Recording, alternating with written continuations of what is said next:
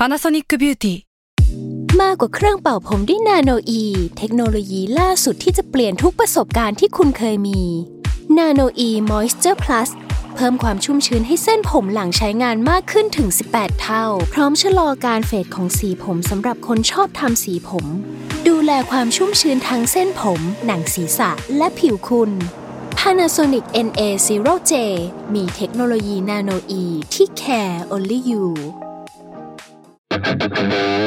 s a l ม o n PODCAST มัน สด อร่อย ก่อนจะเข้าสู่รายการนะคะ บอกไว้นิดนึงว่ารายการของเราเนี่ยดูดวงตามลัคนาราศีนะคะสำหรับใครที่อยากทราบว่าลัคนาราศีคืออะไร สามารถไปฟังได้ที่ EP 1 เลยเนาะส่วนเว็บที่ใช้คำนวณลัคนาราศีนะคะ ก็คือ w w w m y h o l a c o m นะคะ เข้าไปได้เลยค่ะสตาร์ราศี ที่พึ่งทางใจของผู้ประสบภัยจากดวงดาว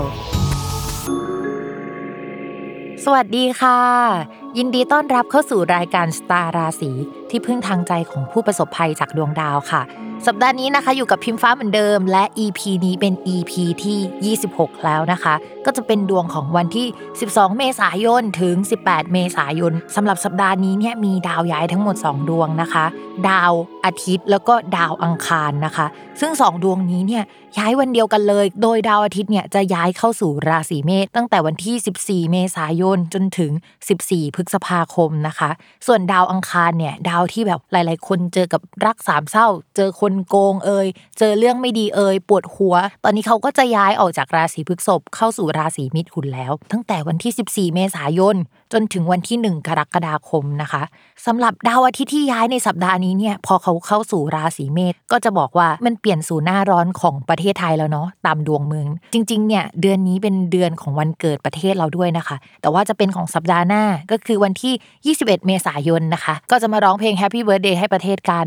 ซึ่งความสำคัญของวันเกิดของประเทศเนี่ยก็คือดาวกาลกินีแต่ละปีมันจะไม่เหมือนกัน แล้วก็มันก็จะเปลี่ยนแปลงไปทุกหลังวันเกิด อย่างปีที่ผ่านมาเนี่ยดาวอังคาร ซึ่งเป็นดาวประจำตัวของประเทศเนี่ยเป็นกาลกินีเนาะก็จะทำให้ประเทศเกิดกับความวุ่นวายอะไรเยอะแยะไปหมดเลยนะคะ แต่ปีนี้ปีถัดไปเนี่ยดาวพุธเนี่ยเป็นเรื่องของคนรุ่นใหม่เอ่ยนักศึกษาที่เพิ่งจบใหม่เอ่ยอะไรที่เกี่ยวกับการสื่อสารนะคะ หนังสือวงการนักเขียนนะคะ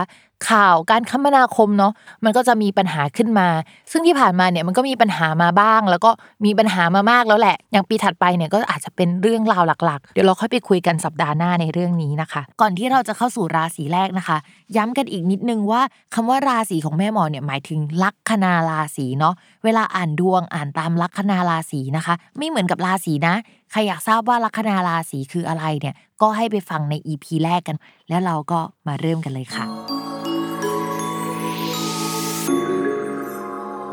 ชาวลัคนาราศีธนูนะคะ ก็ช่วงนี้งานจะเริ่มกลับมา top form กว่าเดิมเนาะสำหรับชาวลัคนาราศีธนูดาวพฤหัสที่เป็นดาวประจำตัวนะคะ ย้ายไปตำแหน่งที่เกี่ยวกับเพื่อนใหม่สังคมใหม่ แล้วก็ทำให้เราเนี่ยมีไอเดียมีความคิดมีโปรเจกต์ใหม่ ๆขึ้นมาในช่วงเนี้ยคือมันย้ายไปแล้วนะ งานเนี้ย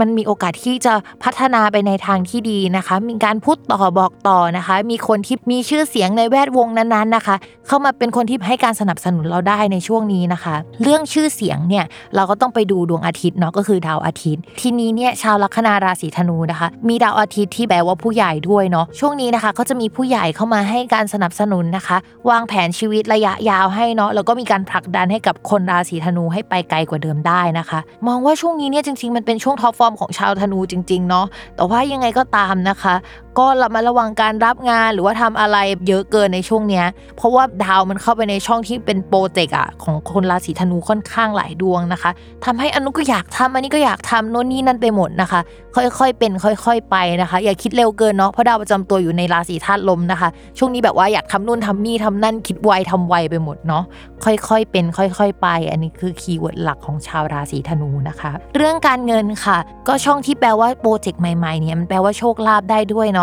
ก็มองว่าถ้าทำงานในช่วงเนี้ยได้เงินค่อนข้างเยอะ มีเกณฑ์ที่จะได้เงินจากงานฟรีแลนซ์อะเยอะกว่าช่วงก่อนนะคะ สมมุติว่ารับงานอยู่ที่ 10 บาท ช่วงนี้เนี่ยสามารถโก่งค่าตัวได้นะคะ เป็น 15 บาทอะไรประมาณนั้นนะคะ นอกจากเรื่องนั้นแล้วอะพิมพ์มองว่า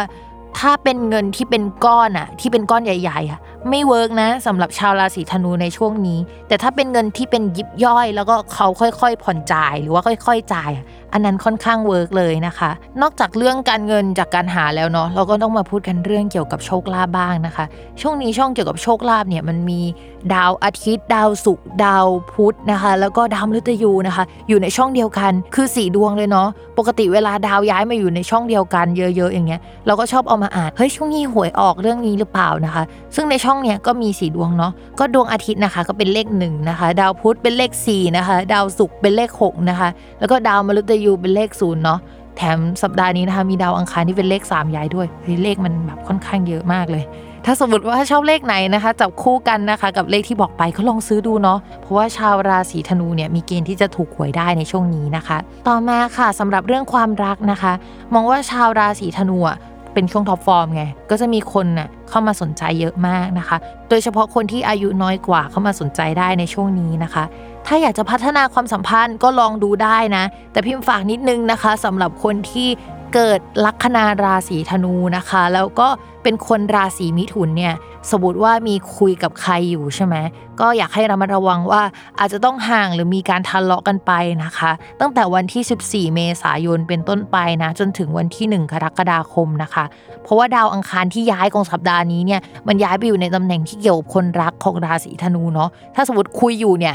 แล้วเป็นคนลัคนาราศีธนู ราศีมิถุนอย่างเงี้ย ก็จะทำให้ทะเลาะกันได้นะคะ ส่วนคนที่มีแฟนแล้วเนี่ยสำหรับลัคนาราศีธนูช่วงนี้มีคนมาขายขนมจีบเยอะมากนะคะ ต้องระมัดระวังหน่อยเนาะและคนที่เกิดลัคนาราศีธนู แต่เกิดราศีมิถุนนะคะ ต้องระมัดระวังเรื่องแฟนเกิดอุบัติเหตุได้ในช่วงนี้ค่ะ อย่าลืมติดตามรายการสตาร์ราศีที่พึ่งทางใจของผู้ประสบภัยจากดวงดาว กับแม่หมอพิมฟ้าทุกวันอาทิตย์ ทุกช่องทางของ s ซ l m o n Podcast สำหรับวันนี้แม่หมอขอลาไปก่อนนะคะ สวัสดีค่ะ